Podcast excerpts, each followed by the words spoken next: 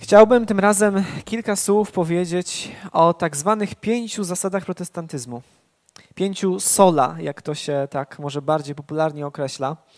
Są to takie postulaty czy prawdy, które właśnie leżą u podstaw tego wszystkiego, co działo się wtedy w XVI wieku. W całym tym wielkim procesie przemian, który rozpoczął się kiedy 31 października 505 lat temu Marcin Luther opublikował swoje 95 tez na temat odpustów. I te pięć zasad protestantyzmu e, to nie jest do końca jakiś taki, wiecie, program, z jakim wystąpili reformatorzy i powiedzieli: Głosujcie na nas, my wprowadzimy właśnie takie zmiany w kościele. Kiedy też Luther opublikował swoje 95 tez, to wśród nich te pięć zasad się nie znajdowało, ale coraz bardziej stopniowo one klarowały się jako te główne wątki w nauczaniu reformatorów. W takiej formie pięciu sola zostały sformułowane być może dopiero w XIX albo XX wieku, natomiast od początku one były tymi podstawowymi założeniami, którymi reformatorzy się kierowali, w tym co robili, czego nauczali. I chciałbym dzisiaj troszeczkę o tym powiedzieć, przez chociaż chwilę, po pierwsze, dlatego, że niekoniecznie wszyscy kojarzymy, o co tak właściwie w tych pięciu zasadach chodzi. Być może nie słyszeliśmy nigdy tak właściwie, czym się różni, mówiąc tak kolokwialnie, Kościół protestancki czy protestanci od katolicyzmu. Natomiast z drugiej strony chciałbym o tych zasadach dzisiaj też powiedzieć troszeczkę, dlatego że myślę, że one są wciąż aktualne. Nie tylko dlatego, że są to po prostu prawdy wypływające z Bożego Słowa, ale też niekoniecznie dzisiaj, czy w kościele szeroko pojętym, czy w świecie, one są aż takie oczywiste. Więc od początku sola scriptura, czyli tylko pismo. To jest zasada, która mówi o tym, że Biblia, Pismo Święte Starego i Nowego Testamentu jest dla nas jedynym, nieomylnym autorytetem w sprawach i wiary, i moralności dla całego Kościoła.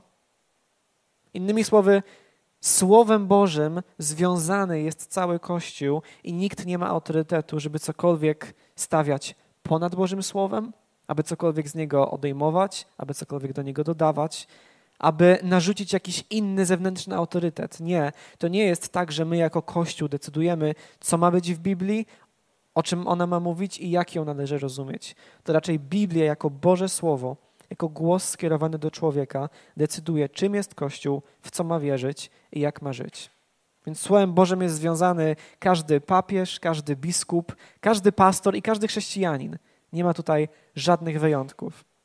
I tutaj czasem zadaje się pytanie, no dobrze, ale czy ta zasada nie obala samej siebie? No bo gdzie w samej Biblii jest powiedziane, że tylko Biblia ma być tym autorytetem?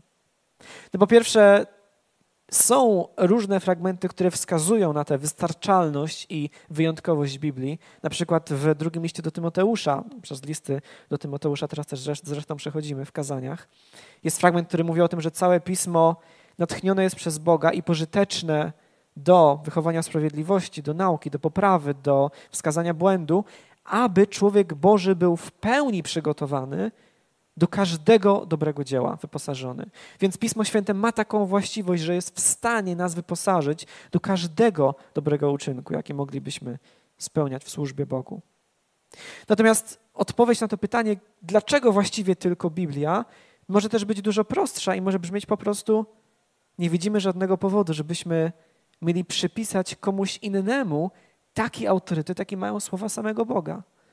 Dlaczego mielibyśmy spojrzeć na jakąś tradycję, na jakiś urząd, na jakiegoś hierarchę i powiedzieć, jemu przysługuje taka właśnie nieomylność, jak słowu samego Boga, który nas stworzył i zbawił.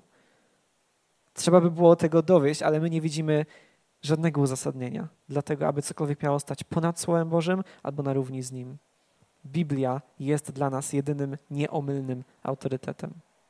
Druga zasada sola gratia, czyli tylko łaska, mówi o tym, że tak naprawdę wszystko, co robimy, wszystko, co jesteśmy w stanie zrobić, ale zwłaszcza w kontekście zbawienia, zawdzięczamy Bożej łasce. Boża łaska podnosi nas z naszego grzechu, z naszego upadku. Boża łaska oczyszcza nasze serce. Boża łaska sprawia, że w ogóle chcemy uwierzyć w Chrystusa i Boża łaska prowadzi nas aż do samego końca. Nie ma tutaj żadnego miejsca na naszą zasługę ani na początku, ani na końcu naszego życia chrześcijańskiego. Wszystko jest z łaski i wszystko Bogu zawdzięczamy. Trzecia zasada, czyli sola fide, tylko wiara, mówi o tym, odwołując się do tego, co mówiłem w kontekście Psalmu 12, że kiedy patrzymy na naszą grzeszność, na to, jak jesteśmy winni w oczach Boga, to stwierdzamy, że nasze własne uczynki nie mogą nas usprawiedliwić. Nasze własne uczynki nie mogą być podstawą tego, że Bóg spojrzy na nas i stwierdzi: tak, ta osoba jest godna tego, aby wejść do Królestwa Bożego. To po prostu nigdy się nie dzieje. Dlatego jedyną przyczyną naszego usprawiedliwienia, jedynym środkiem, poprzez który zostajemy ogłoszeni sprawiedliwymi w Bożych oczach, jest nasza wiara w Chrystusa.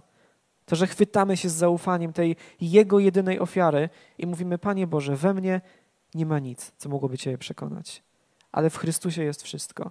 Jeżeli wierzę w Chrystusa, zostaję ogłoszony w Bożych oczach całkowicie sprawiedliwym. Nie mogę tego też utracić przez własne grzechy. Jeżeli trzymam się z wiarą Chrystusa, to ta wiara w Niego oczyszcza mnie z każdej winy. Czwarta zasada, czyli solus Christus, no ściśle się z tym wiąże i mówi o tym, że jedynie Chrystus jest pośrednikiem między Bogiem i ludźmi. Jedynie Chrystus, to znaczy, że z jednej strony nie powinniśmy szukać tego dostępu do Boga gdzie indziej, w innych religiach, filozofiach czy światopoglądach, ponieważ to właśnie Chrystus jest tym wybranym przez Boga objawieniem Jego charakteru, Jego osoby. Ale po drugie, to też oznacza, że jeżeli mamy Chrystusa, to mamy już do Boga bezpośredni przystęp. Nie potrzebujemy czegoś więcej. Nie potrzebujemy dodatkowych pośredników, dodatkowych kroków. Wiecie, tak jakby Chrystus był prezesem, który siedzi gdzieś na górze, a my jako zwykły pracownik korporacji nie mamy do niego przystępu, więc musimy mieć znajomości, żeby się do niego dostać. Nie. Jeżeli mamy Chrystusa, to mamy wszystko. On jest jedynym pośrednikiem. I dlatego jako protestanci na przykład nie modlimy się za wstawiennictwem Marii, świętych czy aniołów. Po prostu nie widzimy takiej potrzeby i nie widzimy uzasadnienia takiej praktyki no, w Biblii, wracając do punktu pierwszego. No i to wszystko prowadzi nas do piątej zasady, soli deo gloria, czyli tylko Bogu chwała, która mówi o tym, że skoro Bogu zawdzięczamy całe nasze życie i całe nasze zbawienie, skoro to Chrystus jest jedynym pośrednikiem i nikt inny, to tylko Bogu oddajemy chwałę. Tylko Bogu oddajemy cześć.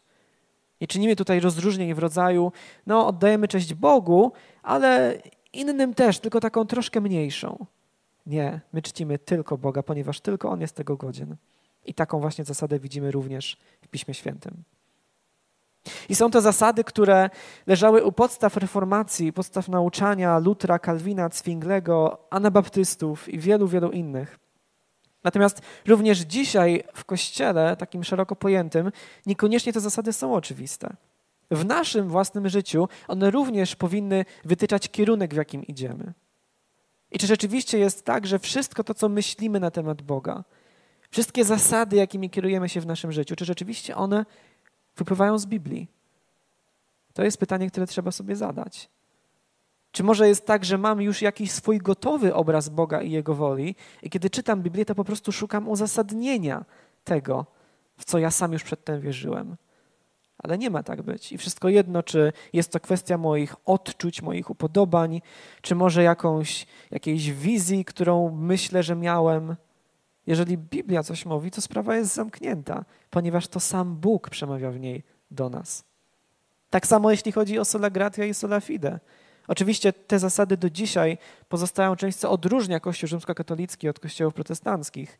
Żadna z tych zasad nie została przez Kościół katolicki przyjęta w takim rozumieniu, w jakim nauczali ich reformatorzy. Ale także w naszym własnym życiu, kiedy zgrzeszymy, kiedy naprawdę pogubimy się, kiedy zrobimy coś paskudnego, o czym może nie wie nawet nikt poza nami, czy wtedy myślimy sobie, mimo tego mogę przyjść do Chrystusa, ponieważ On za mnie umarł, czy raczej myślimy, no nie, schrzaniłem sprawę tak bardzo, że teraz muszę naprawić swoje życie, zanim do Boga będę mógł przyjść po przebaczenie. No ale nie jest tak. Wszystko jest z łaski i tylko przez wiarę. Więc niezależnie od tego, jak bardzo się pogubimy, możemy do Boga przyjść na podstawie ofiary Chrystusa i jeżeli przyjdziemy do Niego szczerze, jeżeli przyjdziemy do Niego w zaufaniu, On zawsze nas przyjmie. No i w końcu, Solideo Gloria, czy rzeczywiście robimy wszystko na Bożą chwałę? Czy nie jest też tak, że w naszych służbach, w naszych odpowiedzialnościach, w tym, co robimy, my próbujemy postawić siebie w dobrym świetle?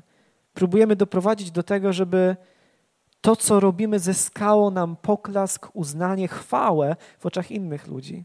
Czy może raczej przyznajemy, zgodnie z prawdą, że niezależnie od tego, jak bardzo byśmy byli obdarowani i jak wiele dobra byśmy innym nie wyświadczali, to i tak zawdzięczamy to Bożej łasce.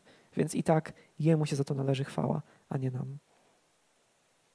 Więc te pięć zasad po dziś dzień jest czymś, co stanowi jeden z fundamentów naszej tożsamości jako protestantów, jako baptystów.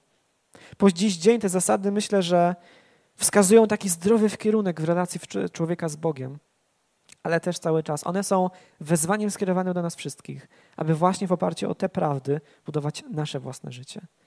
Takie życie, w którym możemy doświadczyć Bożej łaski w pełni, tak jak została objawiona nam w Bożym Słowie. Powstańmy teraz, zaśpiewamy jeszcze dwie pieśni.